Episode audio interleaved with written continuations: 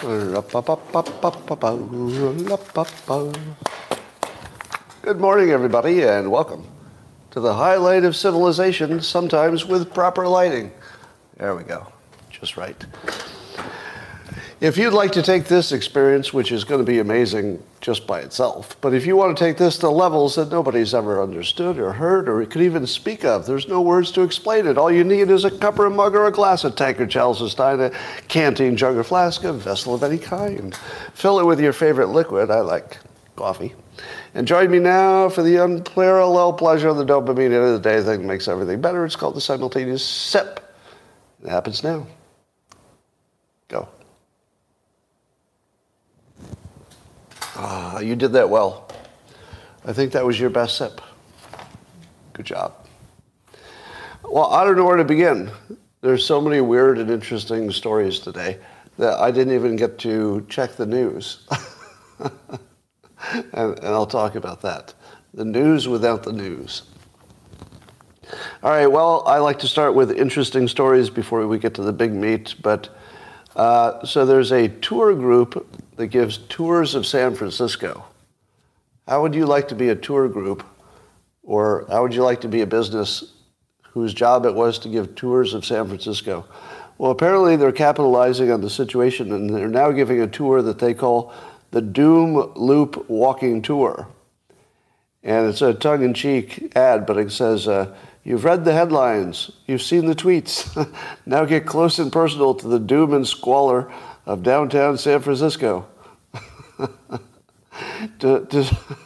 Discover the policy choices that made America's wealthiest city the nation's innovative leader of housing crisis, addiction. So apparently, here's the funny part. The tours are booked. They're fully booked. There's all these people who want to see the doom loop of a city in complete disarray and decline. Now, if there's one thing I love about America, there's more than one thing. But one thing I love about America is that we've never heard of a problem we can't make money on. You name it. If something's going wrong, there's one of us bastards who's figuring out how to make a buck on it. And I'm sure that that's what keeps the entire system working, is that the dumbest, most unproductive things in the world can be going on, and somebody's going to be sitting off, you know, just off the sidelines saying, I think I can make this work. I think I can build a business model around this. Free market for the win. Speaking of the free market, Elon Musk tweeted that he actually put newspapers in quote. He goes, newspapers... Just search the internet, particularly this platform, and print it out. Wow. You know, there used to be a good reason to read newspapers. Does anybody remember when newspapers had a comic called, what was it called? It was called Dilbert. Dilbert, it used to be in these paper things called newspapers. And they would be sent to people, like physically to their homes and stuff. And then they would try to read them, and they would get, like their hands would be filled with all kind of weird ink and crap. And after you read it, you couldn't talk, you couldn't touch your food. Did you ever try to read a newspaper and eat toast at the same time? No, you can't do it, because your toast is going to taste like newspaper ink, right? Yeah. Now, I might have a bad attitude about newspapers at the moment. I might have a little bias, a little bit. The funniest question I get from trolls online is that the trolls like to come into my tweets and say something about how sad I must be that I got canceled by newspapers. Who would want to be associated with newspapers? Can you raise your hand? Is there anybody here who... Have you ever gone on a date and lied that you worked for the newspaper business? Try to impress your date? It's like, I don't want her to hear that I'm a quality assurance person at a big corporation. I'm going to make up some kind of sexy job. Astronaut? No, she'd catch me. Newspaper reporter. Newspaper writer. Yeah. Because you'd like to feel good about yourself because you work for a newspaper.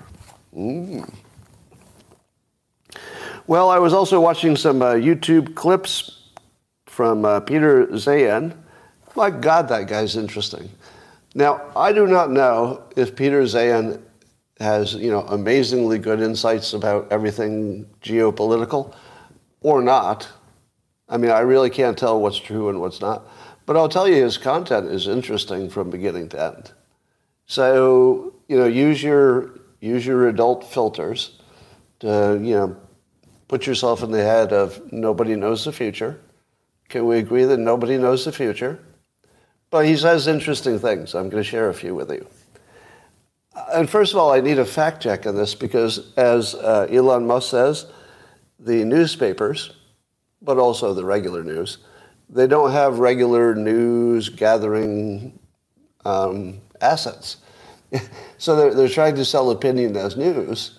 So when actual news drops, sometimes you can't find it anywhere because it's not opinion. It's actual news.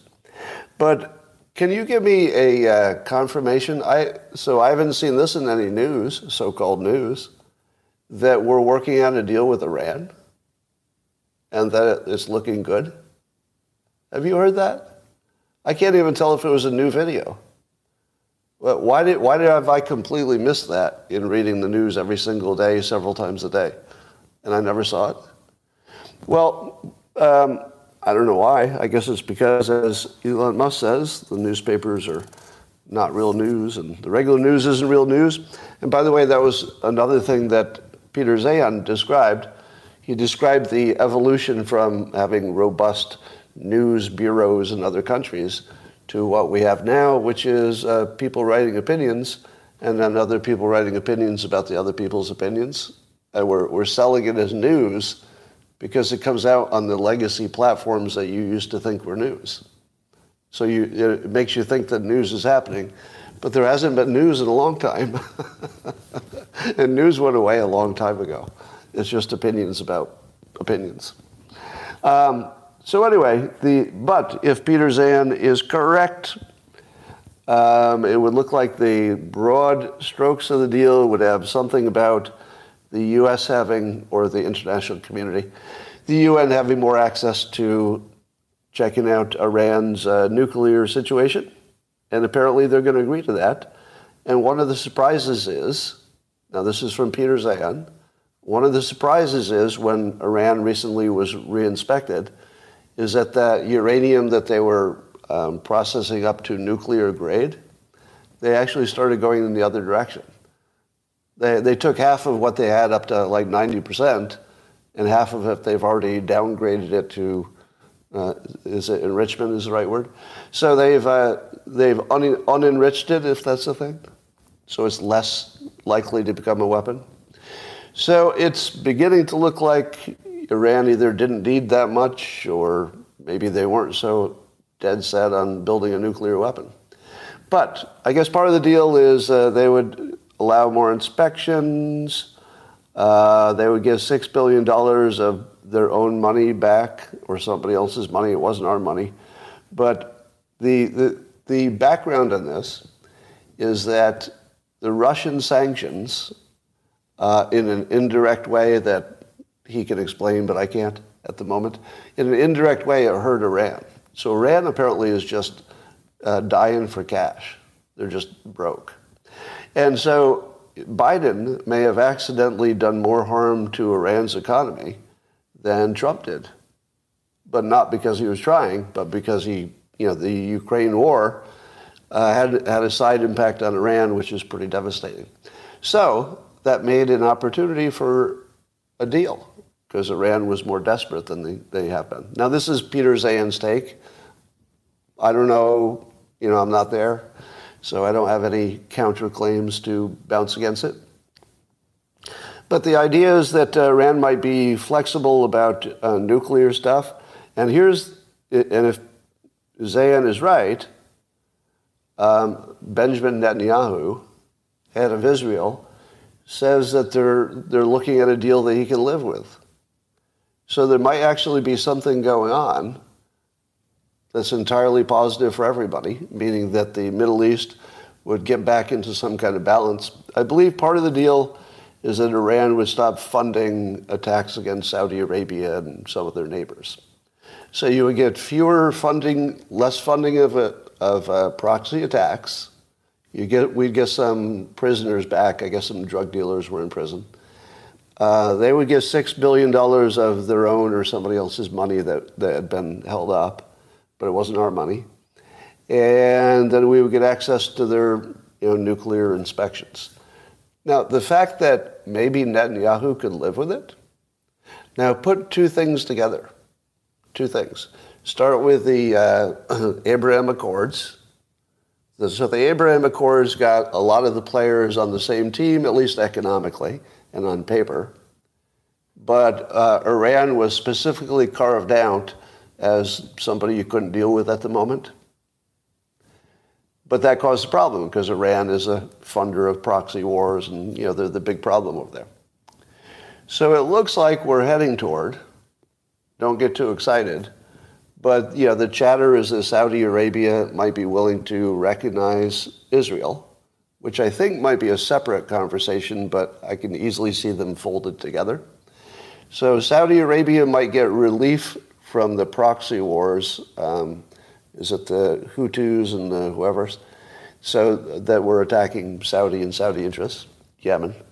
So the Yemen thing might get some relief, at least in the funding sense. Relief meaning they're not funded to attack anybody anymore. And that would create, the hope would be, some balance in the Middle East sufficient that we don't need to be involved, we the United States. And that might be amazing. We might be right on the cusp of two administrations doing the right thing, in one case maybe a little bit accidentally, but taking advantage of it.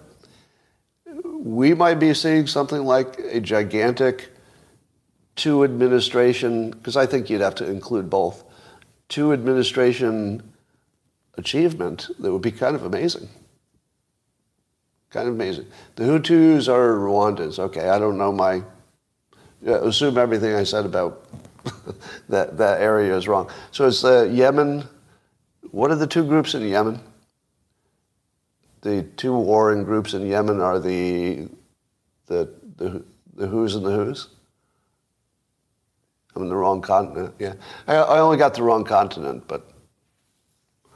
The Houthis, all right, well, somebody's fighting over there. Anyway, so that might be good. We'll see. But the other thing that Peter Zeihan said is that, I hadn't heard this before, that the primary reason for Russia's, let's say, aggressiveness against his neighbors, and I'd never heard this before. Now, you'd always heard that it was, maybe defensive and maybe it was building up his empire to get it back to where it was. But, everything that you hear in the United States through the regular news about Russia and Russia's intentions and Putin's intentions, that's all fake. You know that, right? Like anything about Putin's intentions, that's all fake propaganda bullshit, right? But Peter Zeihan has a take, and it goes like this, and I don't know if I believe it.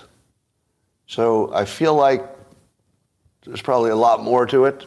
Yeah, you've heard it's about warm water ports. Here's his take, that the topography of Russia and the surrounding countries that are between it and Europe proper, the topography is really disadvantageous for defense, meaning that if somebody were to attack Russia prior to Russia being aggressive and taking Crimea and Georgia and all those things, there were some easy attack points that the homeland of Russia would be vulnerable to. But in the old days, under the Soviet Union, they had controlled enough territory that they could control choke points. So there are some choke points that if you controlled them militarily, it would be very difficult for an army to attack Russia. If you don't attack them, apparently it's kind of easy on the ground.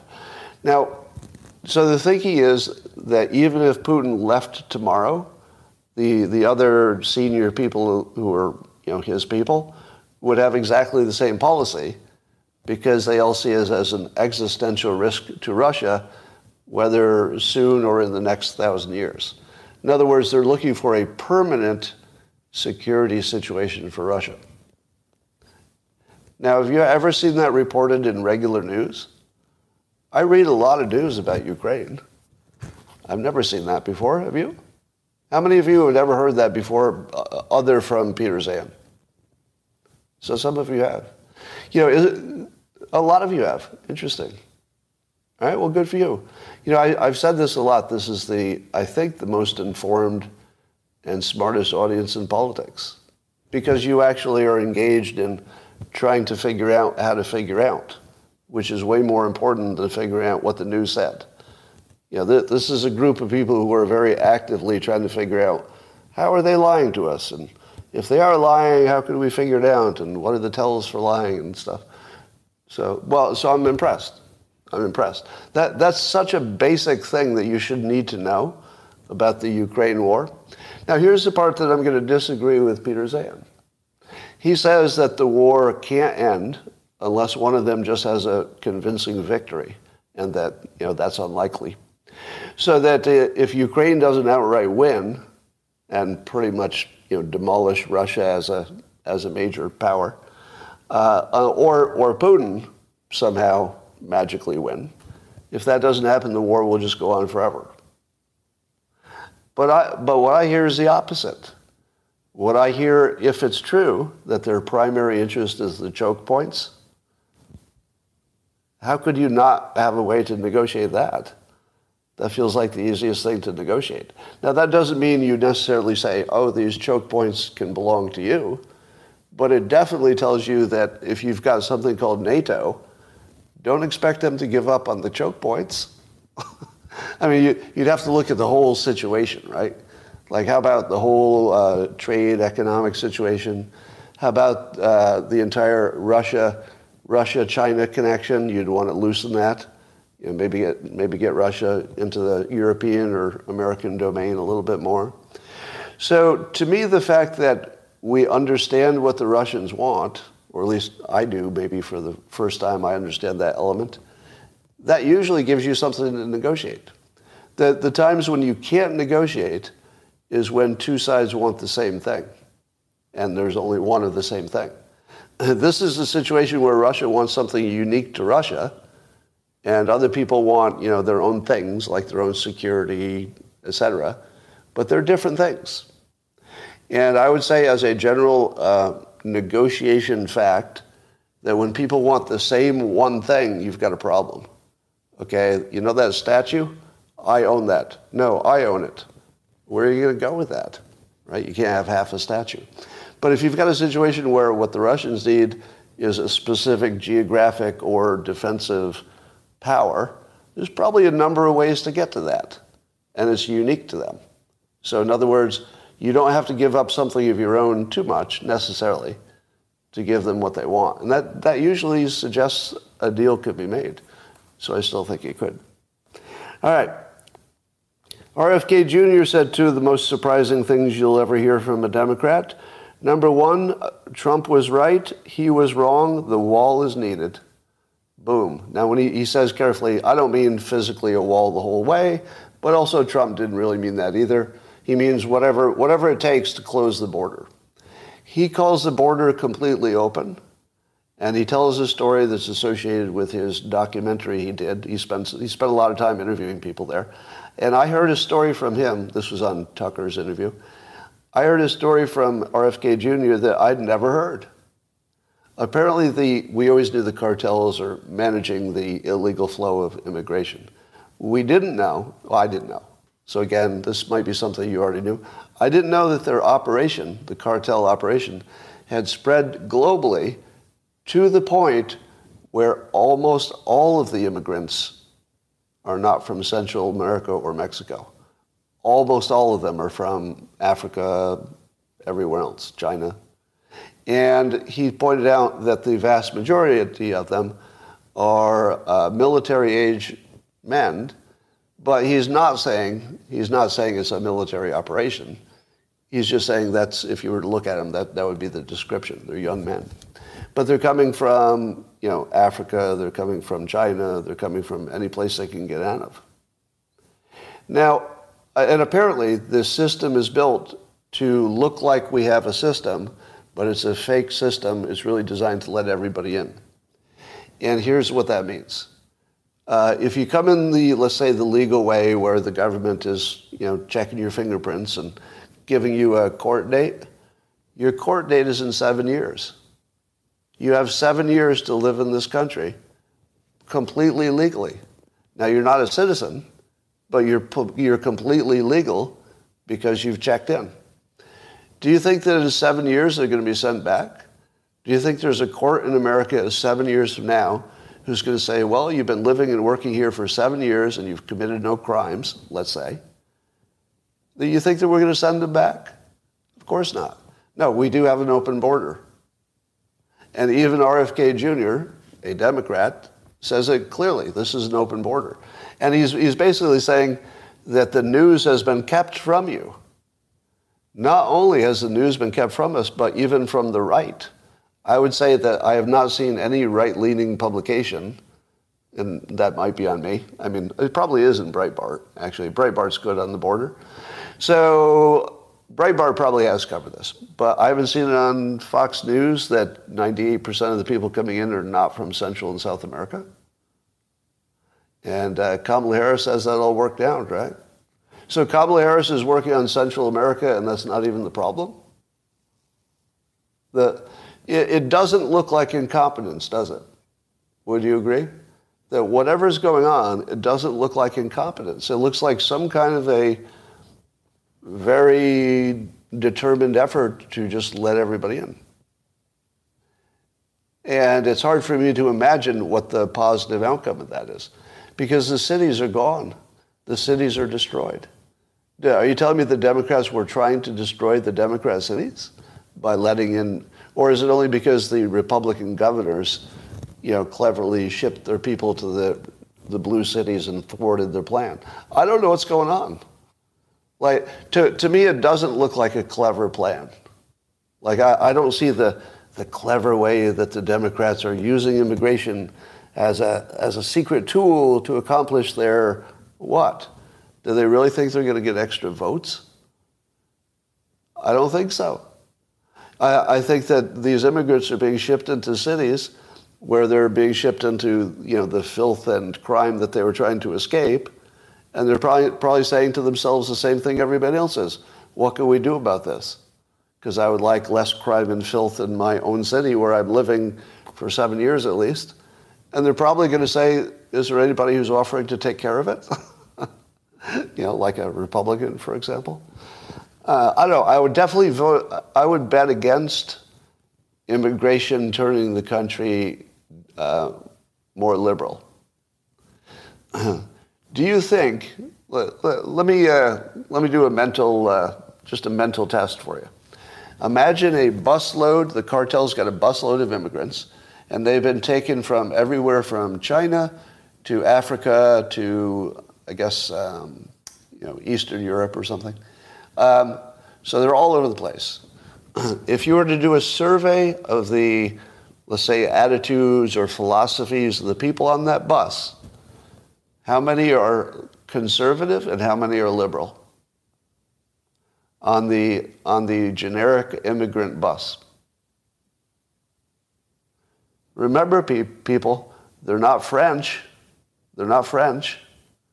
They're not British. They're not Australian. They're not woke. My guess is they're bringing busloads of unwoke people into the country. Now, that doesn't mean that they, you know, register as Republican, but I think from a social perspective, they're bringing in way more conservative people than their own base. Am I wrong? Given that it's, you know, the specific collection of people from all over the world, do you think the Africans are liberal? You think Africans are liberal? I mean, in some senses, of course. You know, certainly racially, they would be. I mean, at least they wouldn't want any discrimination against themselves. Well, I don't know. So I don't understand why the border is open, because I don't see the play. It doesn't look like simple incompetence. It looks like a plan. But the only way it makes sense to me is What's the only way it makes it? There you go. The only way it makes sense is if China or one of her adversaries has bribed the president to go easy on the border.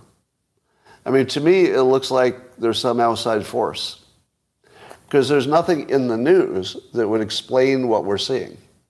It would have to be an external force, or it could be an internal force, but one that's not reported or we don't see, it's invisible somehow. There is some outside force that causes the Biden administration, which means Biden himself. Would you agree that Biden himself is the person in charge of whether it's open or closed? That doesn't stop anywhere else, right? Now, of course, he delegates stuff. Well, no. But in terms of on paper, he's the one in charge of the border. Not Kamala. All right, so that was kind of a shocker to find that RFK Jr. is not only a close-the-border Democrat, he's more close-the-border than any Republican I've ever seen. He is more close-the-border than any Republican I've ever seen, because he's got better reasons. He's coming at it with facts. He did his own research. He went there himself. He interviewed busloads of people individually.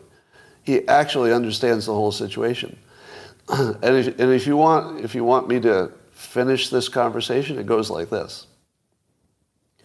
The cartels, when families come through, they remove the young and attractive trafficable women. And then they send the rest of the family on their way.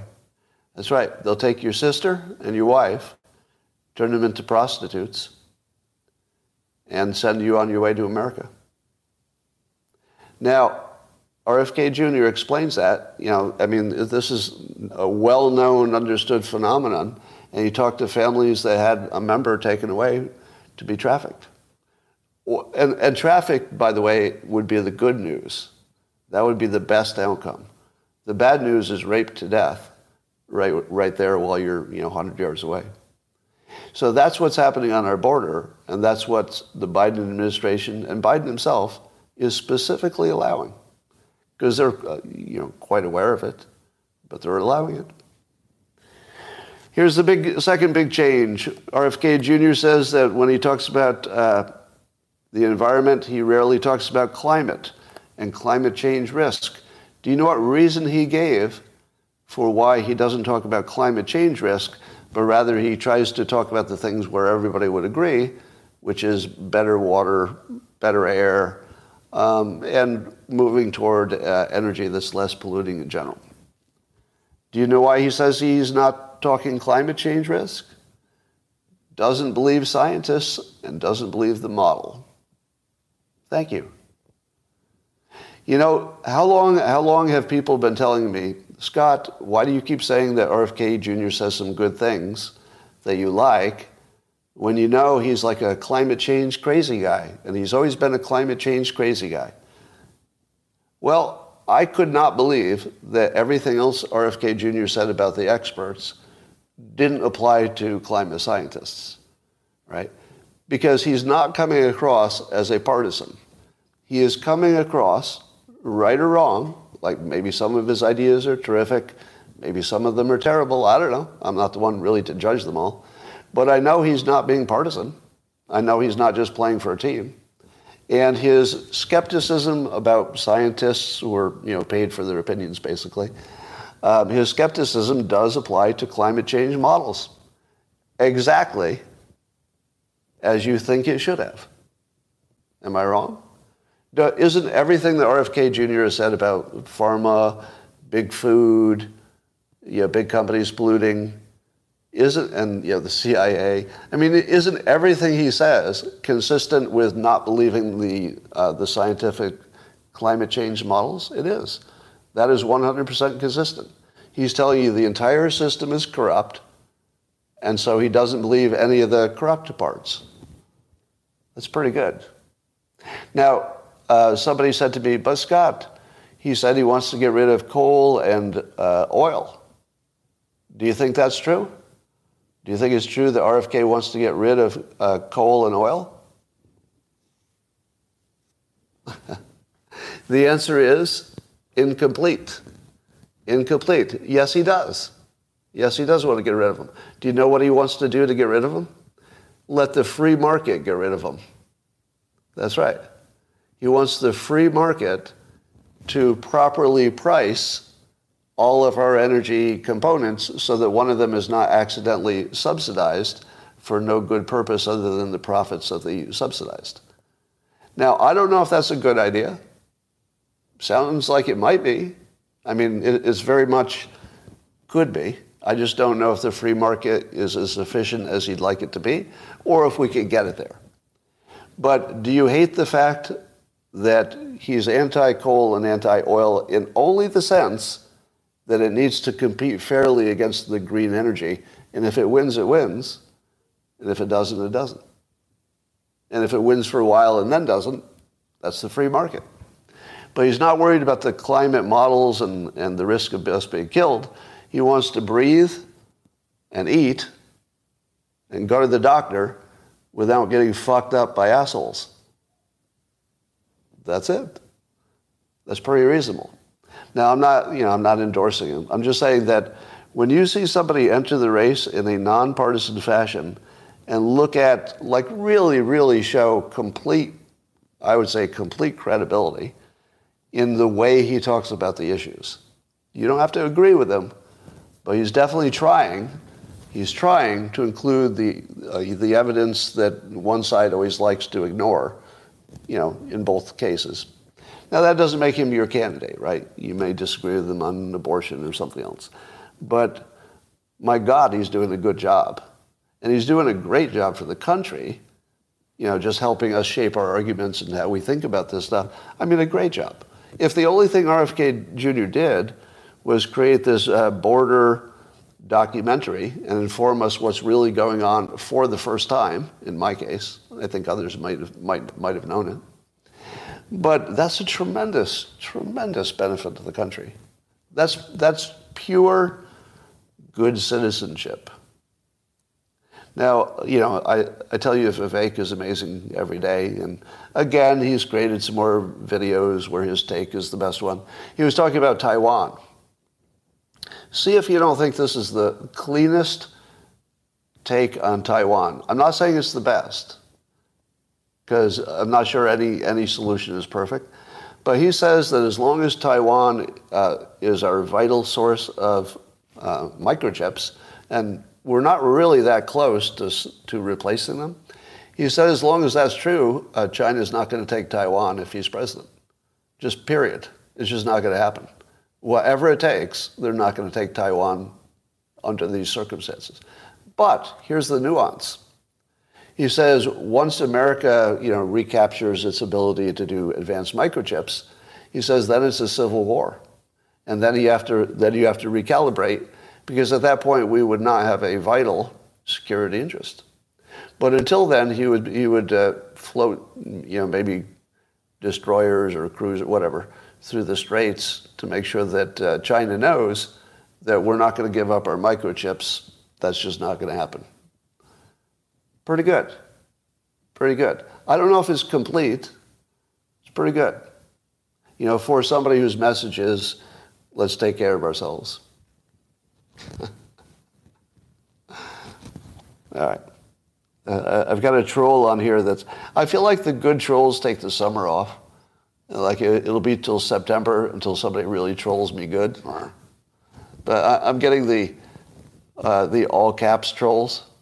I think the all-caps trolls are the ones who are even disregarded by other trolls. I think even other trolls, like, have a hierarchy of trolling. It's like, oh, you're an all-caps troll, aren't you? I go for more of the emotional stuff. I'll try to find what somebody is saying politically. I'll try to say what they're saying politically, but then I'll go after them for whatever personal tragedy they had. Like, that's a higher-end troll. But even they don't like the all-caps trolls. It's like, you're making us look bad. You know, I just said something about his dead stepson, and I think I nailed it, and then you made me look bad with your all-caps comment. Could you please take your all-caps to the lower league of trolling and not make us all look bad? All right, here's a question for you. Rasmussen did a poll. How many people do you believe, who are likely voters, believe that as a vice presidential running mate, Kamala Harris helps Biden's chances in 2024. How many think that she helps his chance? Oh yeah, that's a pretty good guess. Huh. It's 22%. 22. But your guess of 25 was really close. Again, the smartest audience ever. And I did note that many of you had the answer before I asked the question, and you won't see that on the live streams. Right? You watch another live stream, usually it's like somebody will ask a question, and then there'll be the answer, because that's the slower viewers, that's the way they do it. It's like, I've got to wait for the question. Oh, here's the answer. So slow. So old. No, my viewers give the answer before the question, and that's the way to do it. Here's an update on my book. You know, I've got a new book, Reframe Your Brain, because my publisher canceled me. The update is I am banned for life on Amazon KDP. Now, that's the service that independent publishers use to put books on Amazon, so to make it available. Now, the reason for banning me for life is that I don't own my own book, they say. Now, I do own my book. I own all the rights. I have all the documentation. I have the assignment documents, which have been provided to them from the start. So from the start, they had the documents showing my ownership. But when we say, what's wrong with my documents showing my ownership, they say, well, we'll have to study this and get back to you. And then they study it, and they say, you're still banned for life. And then I say, yeah, but like why? Is there somebody you think owns it? Or do you think that I'm not me? And they say, banned for life, confirmed. We'll 5 days, we'll get a look at it again. Now, it took me a while, because these were email exchanges with the support. It took me a while to realize I'm talking to an AI. I'm pretty sure the responses didn't have any tells for human. Now, they were signed by a human name. So several of the messages had different names. There's Christopher and there's somebody else. But the message, and two of them came back identical, right? So I know they weren't reading the message. Now, I made sure that I wrote my message in a way, the last one, that it would be impossible to ignore what I said and simply say some canned response, but I got a canned response. So, and it would have been impossible for a human to ignore what I said. So I don't have any way to even figure it out. So we're going to look for alternatives, and we'll see if we can solve it. Now, before you go all conspiracy theory, there's no indication it's anything but maybe a system problem. Probably, if I had to guess, it's because my old publisher had some placeholders online for the future book. And maybe those are confusing the system. It's probably some AI system that checks content to make sure you check something, to make sure you own it. Now, it is not a conspiracy theory. Don't think this is part of cancellation. Now, it is true that I was canceled in newspapers primarily because the Washington Post, I think, was the leading entity that canceled me. And then the other newspapers said, oh, if the Washington Post does it, we all have to do it.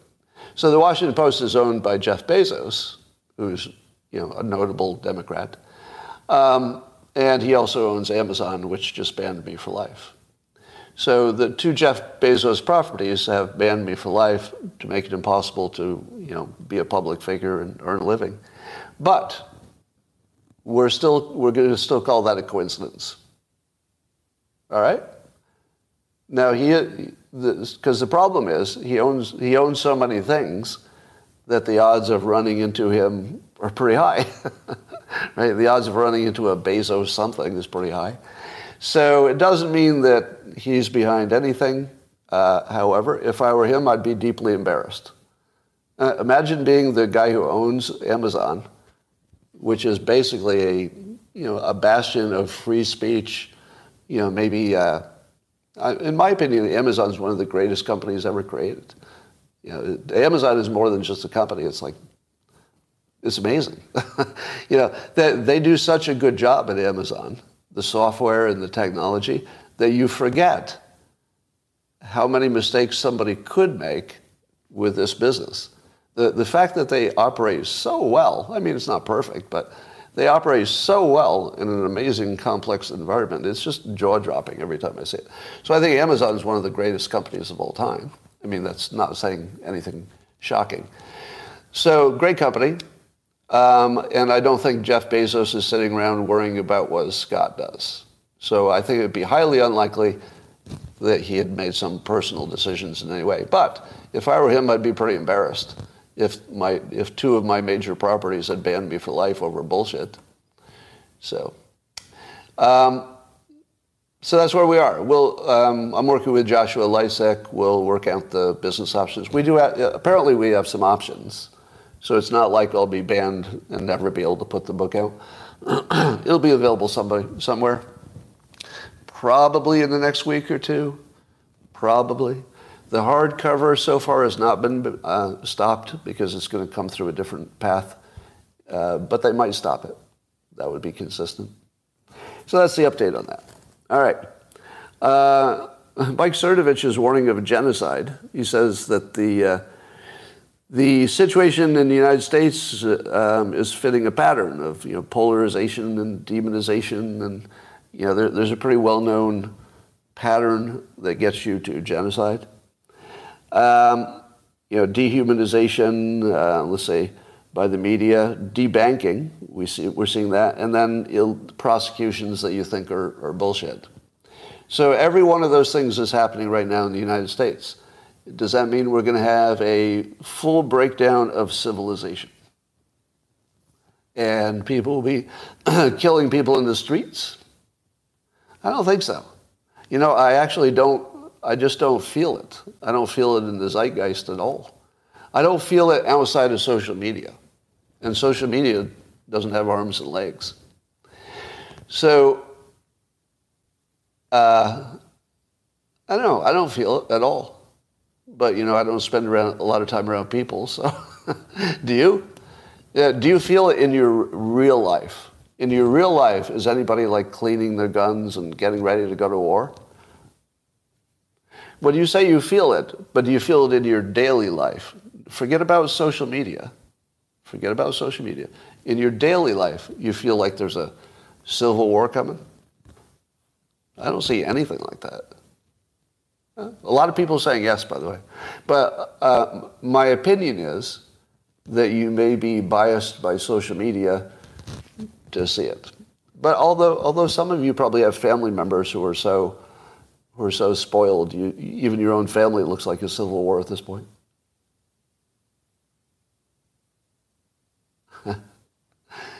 All right. So I'm going to be counter to that, but I think he makes a warning that you should pay attention to, which is this stuff can get out of hand really quickly. So where he and I will agree completely, two places. All the signs are there. I agree with that. If you go down the list, all the signs are there.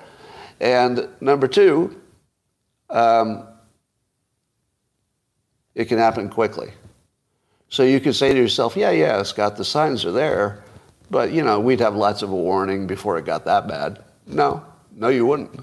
That's really important to know. You wouldn't have a lot of warning because you have a lot of warning right now. So if you're telling yourself we'd have lots of warning to correct, this is the warning.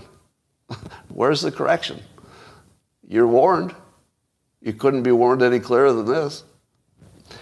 But as somebody else pointed out, what's it mean when the country is heavily armed? And the answer is, we're going to stay solid because we're too heavily armed.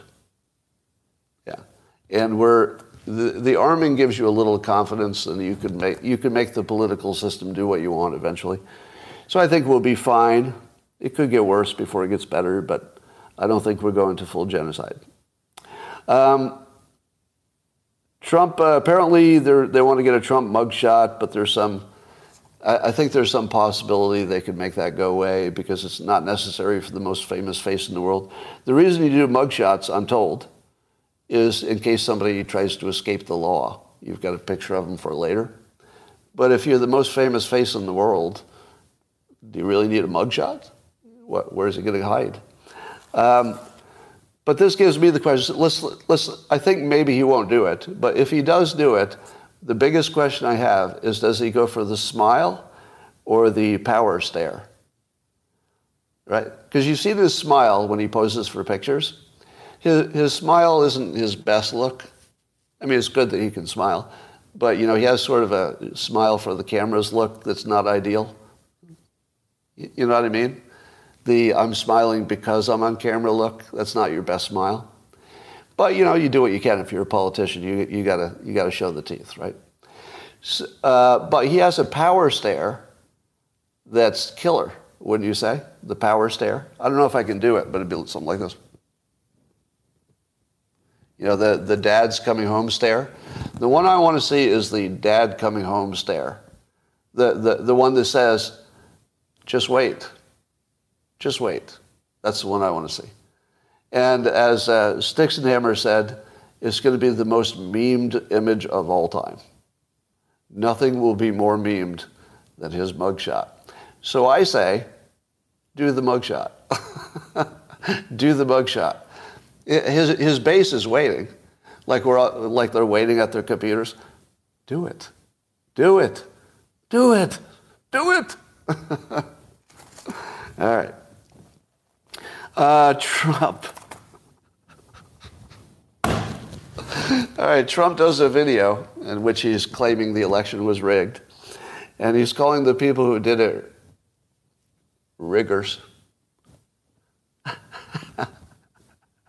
How long did it take for somebody in social media to say, riggers? Wait a minute. Is this another one of those racist things he's saying without saying it? Is this racist mafia talk? Does he really mean the N word, but he's using the R word to try to beat it in some kind of a clever workaround? No. Do you think he's calling people who do elections the N word? No. But do you think it ever crossed his mind that it would make a lot of trouble if he used the word? Maybe. Maybe. Which would be frickin' hilarious. It would be hilarious. So, rig up, please. Anyway. In my opinion, reality is already starting to bend. All right. The reality that we're told is reality, that the election was clean. And the way that you know the election was clean is that they didn't find any problems. And half of the country thinks that makes sense. All right. Let me say it again so we can laugh at half of the country. Half of the country will say this on social media in public like they think it makes sense and that you're dumb for not understanding. And here's what they say. The elections were definitely clean because there's no publicly known information that would refute that. It's 2023, and people will say that in public. And they'll think, well, this is the smart take. The smart take is that they didn't find any problems, so therefore it's clean. Now, I don't need to even say anything about that, do I? Imagine that, stop it, stop it. I'm not even going to read that comment. Stop it. Just stop it. All right, I'll tell you about it later. I'll tell you about it during the man cave. It was too inappropriate for public, but it was funny. All right, let's not insult anybody if we don't need to, unless they have it coming. So I lost my train of thought. That was just too funny. All right, train of thought back online. Stop it. Stop it. You're terrible. Stop it. So here's what I think. I can almost feel the simulation changing. Now, of course, this is just, you know, a mental phenomenon. I'm not saying we're necessarily in a simulation, but it seems like it. And here's what the simulation requires. It requires Trump to be in the greatest legal jeopardy, whatever that looks like. It looks like we're approaching it. The greatest legal jeopardy, and it should be about his claims that the election was fake. And then, in the nick of time, there's going to be a discovery that the election was actually fraudulent. Now, I do not have any evidence that I think is credible of fraud. I do have credible people saying, you know, if you look online, there are people who are credible to me who are saying that they found things and this is the new Kraken. But I'm too primed not to accept a new Kraken. Is anybody with me on that? Yeah, I've been slapped so hard that, you know, I'm not going to endorse any Krakens, even if they look good on paper. Because remember, a lot of the claims looked really good on paper, didn't they? And I warned you from the beginning that even if something is fraudulent, which I didn't know, that there would be 95% of the claims would be debunked and properly debunked. And that's what we saw. You know, we saw so far 100% debunked. That's the official story. But do you think that means they don't exist? I guess I went through that before. But it feels to me like the reality, the simulation, the zeitgeist, every part of my body thinks he's going to pull a rabbit out of a hat. Why do I feel that? I feel it like it's already happened. I feel it like a fact in the future. But I have no evidence for it. No evidence whatsoever. There's nothing I see, nothing, that tells me that's going to happen, except it just feels like it. It just frickin' feels like it. And I feel like this feels like it thing is more meaningful than it sounds. You know, if it were nothing but a feeling, but man, it feels like there's too much going on. The frothiness of the topic, you could just feel it.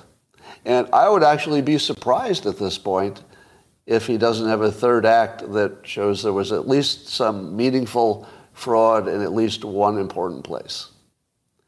And if it turns out to be Georgia, oh my God. Oh my God. Now, I have no reason to believe it would be. No reason at all. But I feel it.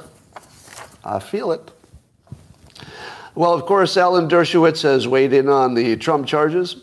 He largely thinks that they're a political joke. And I love reading the Democrats who are giving me a hard time online because they're quite sure that with this many indictments, oh my God, so many indictments.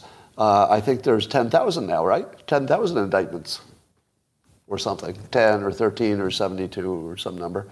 So therefore, he's clearly a criminal. It's been proven by the indictments.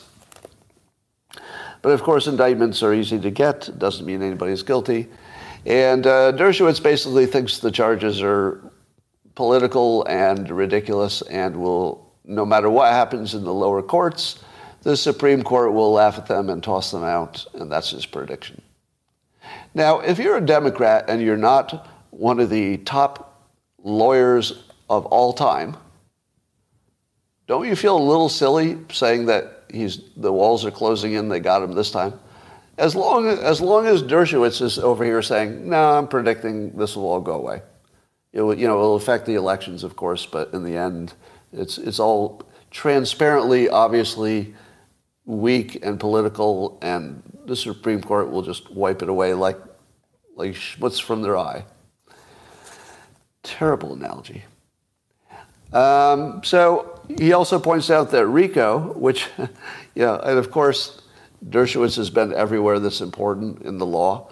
So he's like, his personal friend is the one who invented the RICO statutes. Like, he knows everything about RICO, right? And he says it wasn't meant for political people doing political stuff. I mean, it was meant for other purposes. It's been repurposed from mafia to some other things, but it made sense when they repurposed it. He doesn't think this application of RICO is going to stand the full test to the Supreme Court, I guess.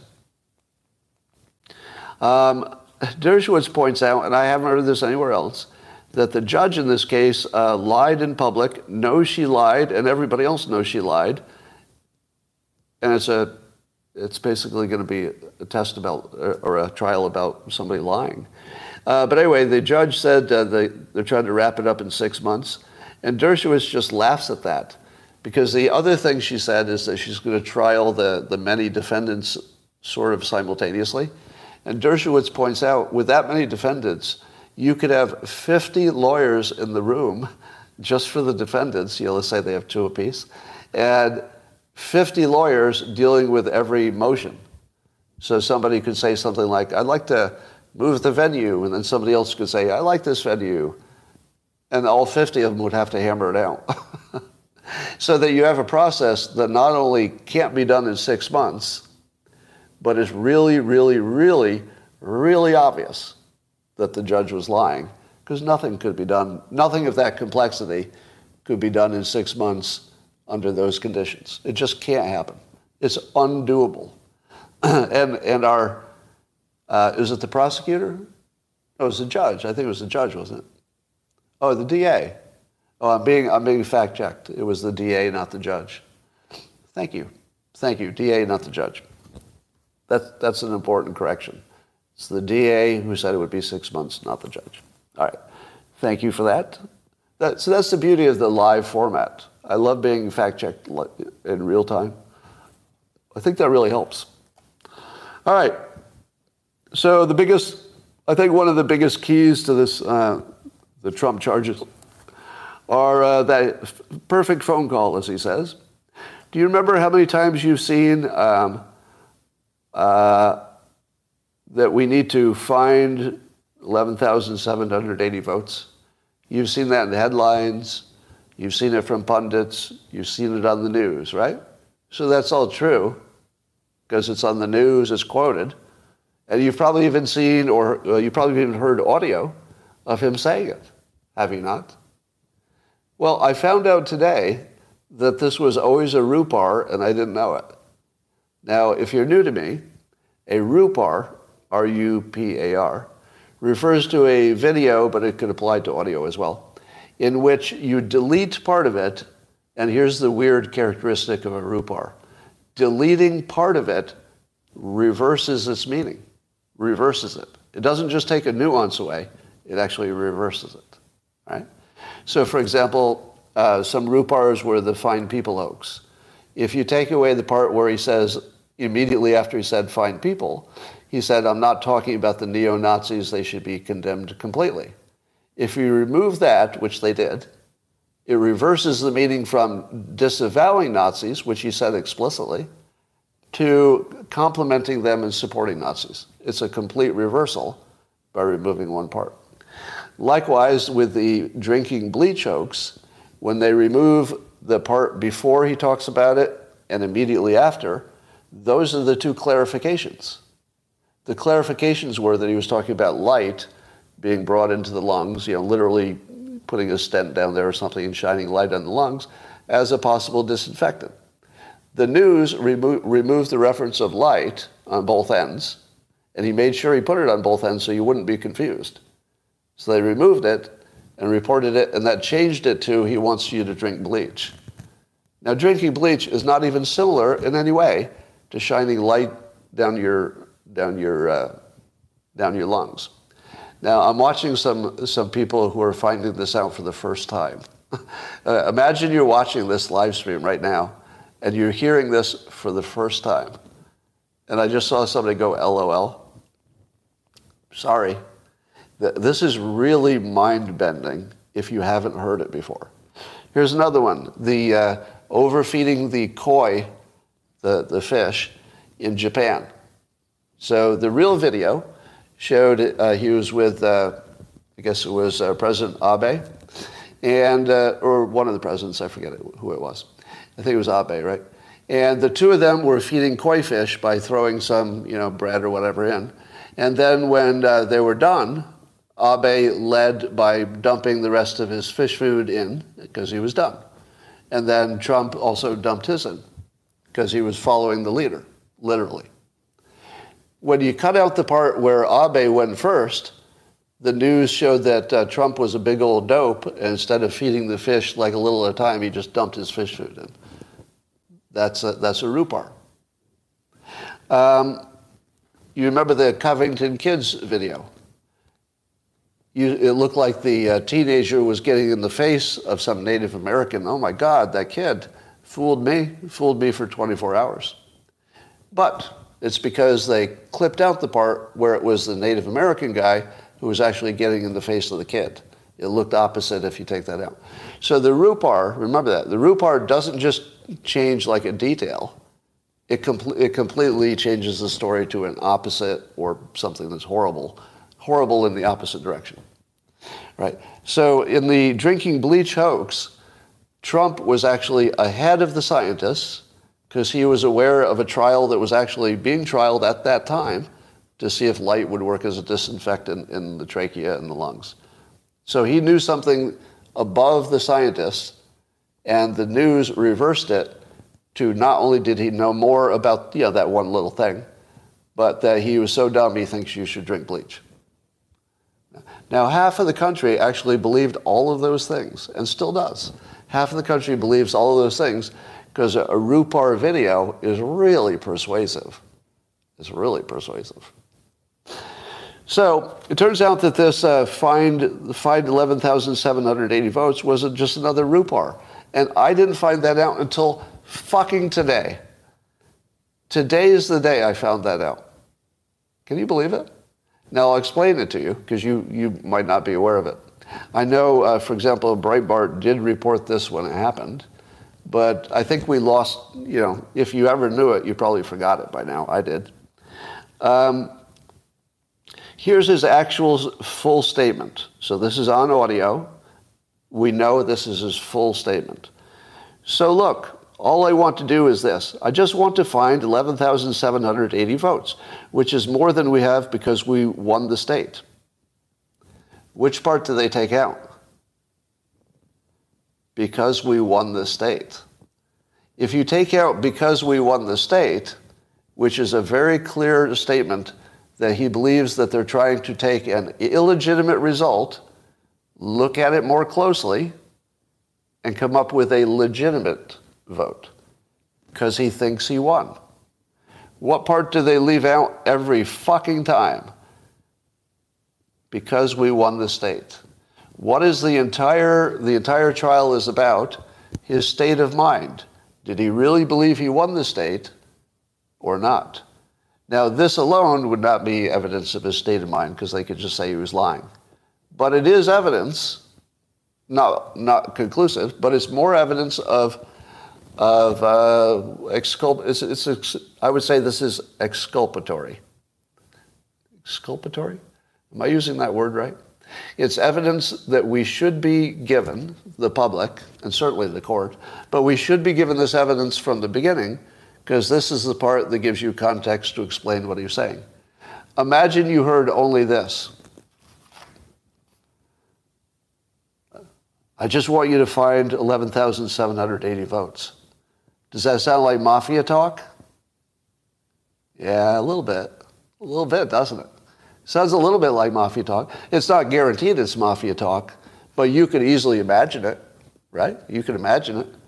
Now you add, because we won the state. Is that what the mafia guy says? Does the mafia boss say, I'd like you to go get that thing that we legally own? Hey, I'd like you to go to the store and get me some products. All right, I'm going to steal some products for you. No. Here's the money. Take the money, go to the store, pay for the products, bring them to me. And the change too? Yes, the change too. Go to the store, pay for the products, put them in a bag, get a receipt, bring it to me. That's what they're accusing him of. They're accusing him of asking for something he is specifically calling out as legal. That's the mafia talk. He might go to jail because of a Rupar audio, which basically has biased the entire world, so that by the time you reach the jury pool, you're so polluted that it wouldn't matter what you heard at that point. Yeah, it goes to his intention, and his intention is completely different if he says, I think I won. Can you find the evidence of that by looking more carefully? Completely different. Are you using an analogy? No, I'm using several different stories, Oh, the mafia analogy? Is that an analogy? Let me think. Let me tell you the right way to use an analogy and the wrong way. The wrong way to use an analogy is that that's your argument. All right? Now, hold on. People think I'm busted. I'm not. I've always said the same. Analogy is a good way to introduce a concept. It's not how you win an argument. So I think I said very clearly that the argument is that he said he believes he won the state. So that's the argument. So the argument doesn't need the analogy. The analogy is in case you didn't catch the argument. It's like another way to bring you into the argument. It's not the argument, right? So I'm not winning any arguments by an analogy. I'm using them to further clarify a situation. That is a proper use. The improper use is to say it reminds me of something and therefore. That's not a proper use. All right. But look at how much you learned today.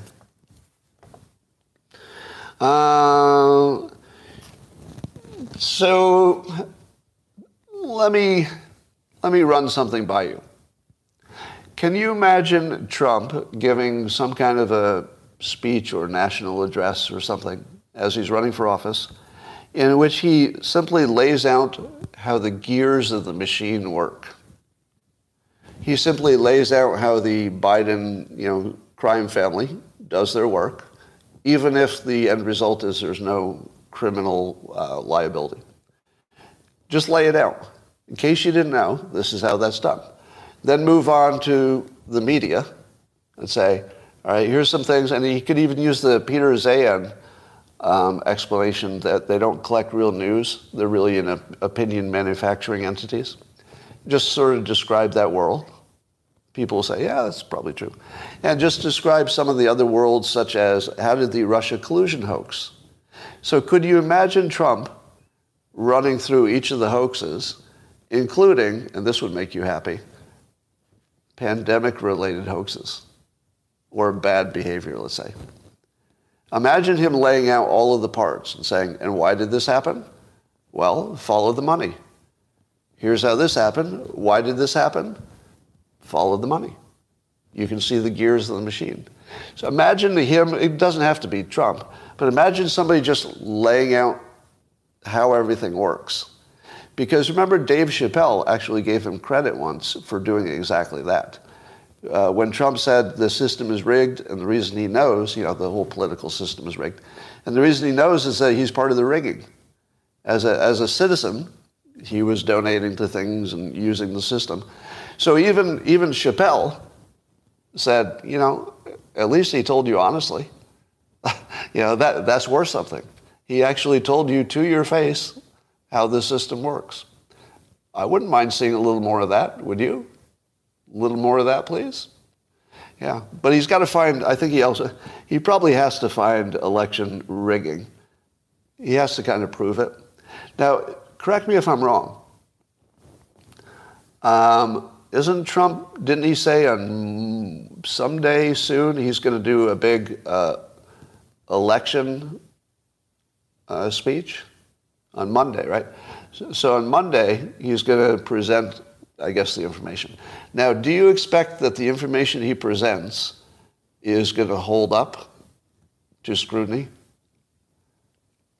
Because I imagine it's more than one claim, right? I assume he's going to give you several claims.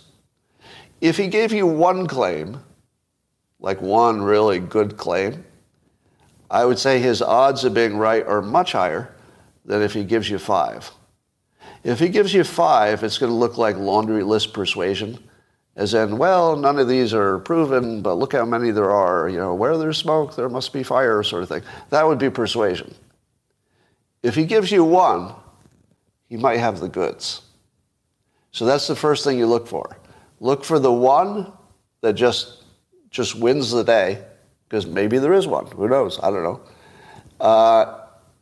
If he gives you the one that's really strong, and then can't help himself, and he's got to mention all the other ones that are not as strong, that's a waste of time. That's just going to, all that will happen is the news will debunk the weak ones. They will ignore the strong one. Am I right? You all know it. They will ignore the strong one. They'll debunk the weak ones, and they'll tell you that they're done. And they're all debunked, right? Now, Trump could also explain that, because that's how the gears of the machine work.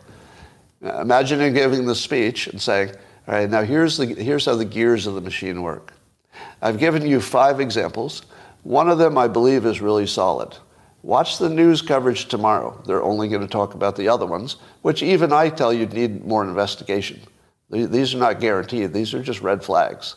But watch how they treat the red flags as the one they debunk, if they can, and they ignore my strong one. Now, he won't do that, but you can imagine he could. All right, well, that's going to be must-watch TV. Do you think there's anything that would stop you from watching Trump's try to pull off the third act? Because that's the third act. If he pulls it off, that's the third act. I wouldn't put a big bet on it, because I don't know it'll be as clean as he gives a speech and that's his third act and everything changes. I doubt that, because the media will just try to eviscerate him no matter what he says. But it could be that maybe he starts a spark of something that maybe somebody later can prove is real. We'll see. I wouldn't expect any major change on Monday, but it's so, I mean, I'm so interested. What is it that after all of these fake claims, fake meaning unproven, after all the times that, he got his hopes up, do you think that this is the time of all times? Is this the time he would come forth with, okay, we finally got the goods? This would be the time, unless he really had it. I mean, it would be a hell of a gutsy play if he didn't have the goods. But it's possible he could think he has them and doesn't. You never know. Yeah. All right. So YouTube, their new rules are that they can ban you for content that disagrees with the World Health Organization or local health officials like the CDC. Michael Shellenberger is pointing out that it will censor you if you disagree with the World Health Organization. Think about that. Do you realize that I would have been censored? So when the World Health Organization first said some stuff about masks and I tried to debunk them, I would have been banned on YouTube. Amazing. All right. But then Michael Shellenberger says YouTube isn't a social media platform, it's a propaganda platform. And I said to myself, I kind of like that framing. Because by my count, your count might be different, but by my count, there's only one social media platform, and the rest are propaganda platforms. They're advertising and propaganda. But there's one that's actually social media. That's X. Yeah. X is at least trying to be a social media platform. The other ones are just essentially propaganda platforms that suck money out of your pockets and sell to advertisers. All right. Yeah, you don't tweet anymore, you exclaim, or you post. Post is the most boring word for it, but I guess that's what we're going with. All right, ladies and gentlemen, more to Elon Musk's point. If you looked at me a year ago and you said, how do you prepare for this live stream? I would say, I read the news, and I collect the news, and then I talk about it with my own opinions. But lately, I've realized that I've done the show without ever checking the news, because I check social media, which picks out pieces from the news and often refers to the actual news source. But that's the only way this seems to make sense. Do you know why? If you go to CNN and you see a story, you're going to see the CNN spin of the story. Is that useful? It's worse than negative, or it's worse than nothing. It would be better if you'd never seen it, because it's a spin. It's opposite of news. It's a sort of managed news. If you go to Fox News, are you ever going to see them agreeing with CNN? No. You know, they have their own spin on things. So if you see either news, you've got to go to both sources and make sure you've cross-checked your work, which I do all the time. I show you that. I like to see something's true on both platforms before I'm sure it's true. If only one platform says it's true, well, I don't know. Probably not. Maybe. However, I've noticed lately I can spend all of my time on Twitter because if there's a story that makes my hair on fire, like, did somebody really do or say that? There'll be a community note or there'll be another human saying, no, this is out of context. You know, this is what they left out. Here's a link to the opposite story. So when I read Twitter, I get the news from both directions. When I read any platform, other so-called news platforms, I have to go to at least two sources so I've seen both sides. But Twitter has it there automatically. You know, you can always count on the trolls to come in and give you as much trouble as possible. The trolls actually are kind of useful because even when they don't say, you know, factual arguments, they give you a sense of how people are feeling. They give you a sense of how brainwashed they are. When you see the trolls, let's say the trolls who are not just saying a bad thing, they're trying to argue the politics, you should feel sorry for them because the trolls are the most hypnotized, brainwashed people. They're not coming at you with their better arguments. They're coming up with, TDS. So you can see the effects of brainwashing best on the trolls. So you don't want to get rid of the trolls. They're like this little indicator of how bad the brainwashing is, because the more brainwashing, the more trolls. All right. The trolls are the ones who say, it was an insurrection. Yeah. So if you didn't know from the trolls that they actually believed there was an insurrection on January 6th, or an attempted one, you would not necessarily think that's even a thing. Like your brain would say, well, nobody's going to believe that Republicans do an insurrection without weapons. And then have you gone down the January 6th well? So each of the arguments that are fake narrative arguments, they all have what I call the well. So it goes like this. Let's see if I can roughly do it without preparing. January 6th was an armed insurrection. And then I come in and say, there's no such thing as Republicans doing an armed insurrection without firearms. But it was violent. All right, so you're going down the well. All right, so yeah, they didn't all have weapons. But a lot of people had weapons. Okay, but nobody actually brandished a gun, right? But they had guns. Oh, those guns were taken away from them. They had guns. They had bear spray. They beat people with objects. Right. But what percentage of those people were involved in that?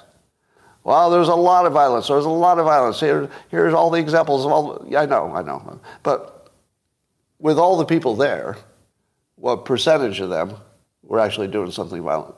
Well, you know, people got killed. Right. Ashley Babbitt got killed. And some of the police officers died soon after, and that's very tragic, and may have been in large part because of it. Tragic. So you can just keep going down the well, but ultimately they have to believe that Republicans tried to conquer the country by trespassing in a building. You take the trolls all the way down to, but ultimately what you believe is that weapons or not, violence or not, that the plan for conquering the country was to wander around in the building.